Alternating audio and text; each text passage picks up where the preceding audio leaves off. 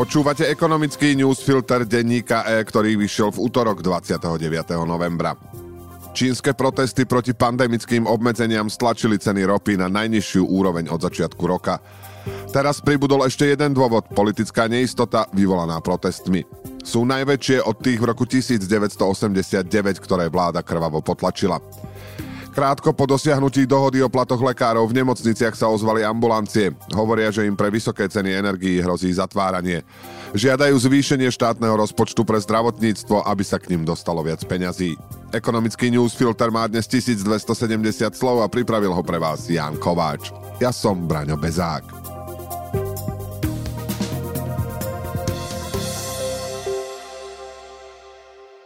Vláda včera schválila špeciálny 90-percentný odvod pre výrobcov elektriny. Nebudú ho platiť plynové elektrárne, ktoré majú extrémne drahé palivo. Vládny návrh novely zákona o energetike spomína jadrové, vodné, slnečné, biomasové a hnedouholné elektrárne. Na zozname sú aj ďalšie, ktoré však nemajú v slovenskom energetickom mixe vysoké zastúpenie. Výnimku dostanú malé zdroje s výkonom do 90 MW. Čo je na odvode čudné? Takzvaný odvod z nadmerných príjmov síce má jasnú sadzbu, 90%, ale chýba základ, z ktorého sa bude počítať. Podľa navrhovanej novely sa má vyrátať z príjmov z predaja elektriny nad určitou hranicou. V návrhu však táto hranica nie je stanovená. Je tam len veľmi široké rozpetie od 50 do 250 eur za megawatt hodinu. Presné hodnoty stropov pre jednotlivé typy elektrární má vláda určiť nariadením. Daň sa má platiť za obdobie od začiatku decembra, ktoré sa začína už pozajtra a 4 dní po schválení vo vláde. Parlament má zákon schváliť v skrátenom konaní. Vodné, jadrové a slnečné elektrárne majú prevádzkové náklady v desiatkách eur na megawatt hodinu. Cena elektriny na veľkoobchodnom trhu je však momentálne až okolo 300 eur. Viacerí výrobcovia, prípadne obchodníci, tak dosahujú vysoké zisky nie vďaka svojej šikovnosti, ale v dôsledku vojny a energetickej krízy. Netýka sa to všetkých, napríklad slovenské elektrárne predali väčšinu svojej elektriny pre rok 2023 dávnejšie za nižšie ceny. V podobnej situácii sú aj rafinérie vrátane Slovnaftu. Myšlienka, že im treba časť ziskov zobrať a rozdeliť medzi spotrebiteľov, je teda logická z viacerých dôvodov. Daň z nadmerných ziskov je tiež výsledkom dohody EÚ o cenových stropoch, aj keď tie boli stanovené fixne na 180 eur za megawatt hodinu.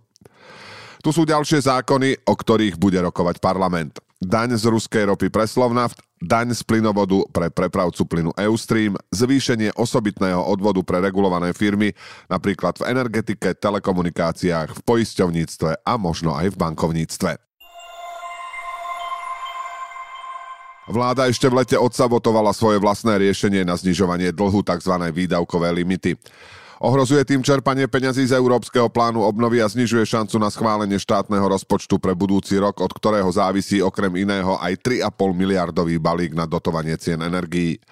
Už dávnejšie vieme, že dôvody boli politické. Minister Milan Krajniak sa obával, že limity by vládu obmedzovali v míňaní a preto ich vetoval, tak aby neboli súčasťou štátneho rozpočtu na predvolebný rok 2023. Šéf Rady pre rozpočtovú zodpovednosť Jan Todt teraz hovorí, že debata o výdavkových limitoch sa pod tlaku Európskej komisie obnovila. Podľa Tota neboli obavy krajniaka a ďalších politikov opodstatnené. Výdavky rozpočtov by sa v prípade zavedenia limitov podľa neho výrazne nemenili z nasledovných dôvodov. V rozpočte na rok 2020 vláda nemusí hľadať 500, ale iba 200 miliónov eur. Výdavkové limity nemôžu zastaviť 3,5 miliardový balík na tlmenie rastu cien energií keďže sa na takéto mimoriadne opatrenia nevzťahujú. Nemôžu zastaviť ani rodinný balíček a ďalšie sociálne opatrenia, keďže už boli schválené. Výdavkové limity s nimi počítajú ako s nárokovateľnou položkou. Výdavkové limity by mohli dokonca vláde pomôcť, keby neprešiel štátny rozpočet vládne výdavky by sa mohli riadiť naposledy schválenými výdavkovými limitmi, čo by bolo menej drastické ako rozpočtové provizórium. Výrazné šetrenie síce nehrozí bezprostredne, ale vyzerá to tak, že výhľadovo áno. Napríklad rozpočet na rok 2025 už výdavkové limity nesplňa. Je to možno najdôležitejší nástroj na moderné a zodpovedné riadenie verejných financií, aby sa počas dobrých časov šetrilo na tie zlé. Na začiatku volebného obdobia sa vypočítavajú výdavkové limity na 4 roky. Jedno číslo na každý rok v miliardách. Ich štvoročná trajektória sa vypočíta tak, aby sa postupne a udržateľne zlepšoval stav verejných financií. Obhajuje to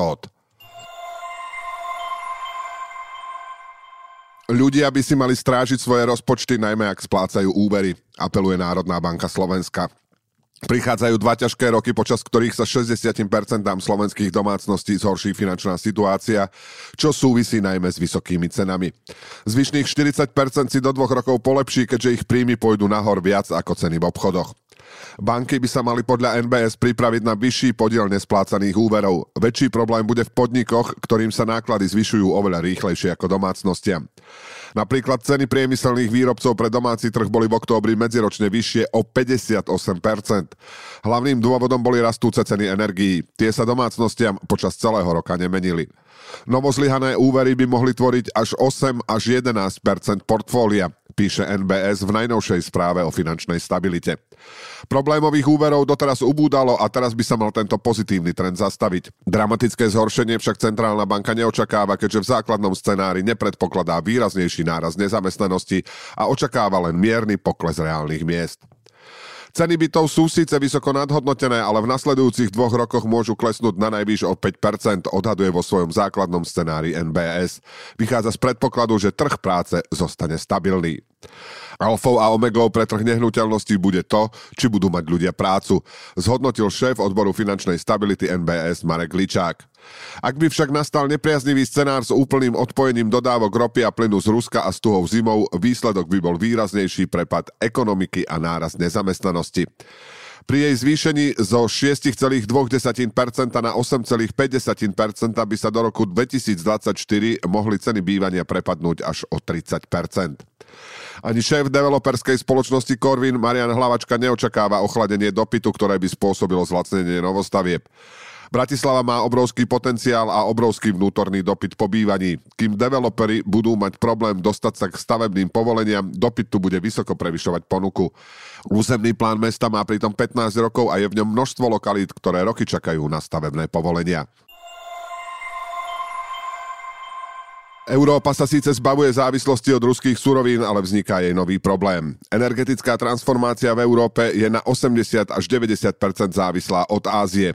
Hovorí pre denník E. Jochen Friče, výrobný riaditeľ nemeckej fabriky, ktorá sa pokúša o vzkriesenie európskeho solárneho priemyslu.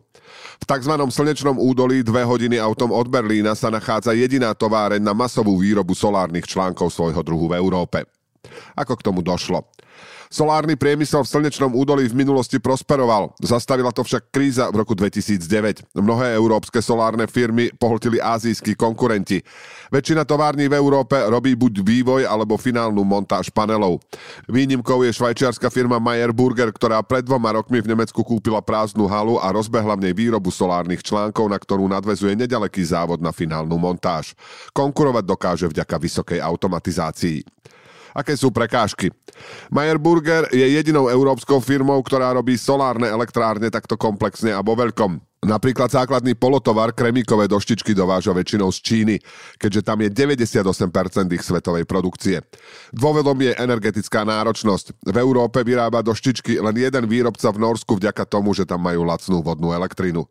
Európska únia to chce zmeniť 100 miliónov podporou pomocou nového programu Repower EU. Podľa manažerov Meyer Burgeru však investície napokon skončia v USA. Dôvodom je tzv. zákon na zníženie inflácie, ktorý zavádza o mnoho väčšiu investičnú pomoc.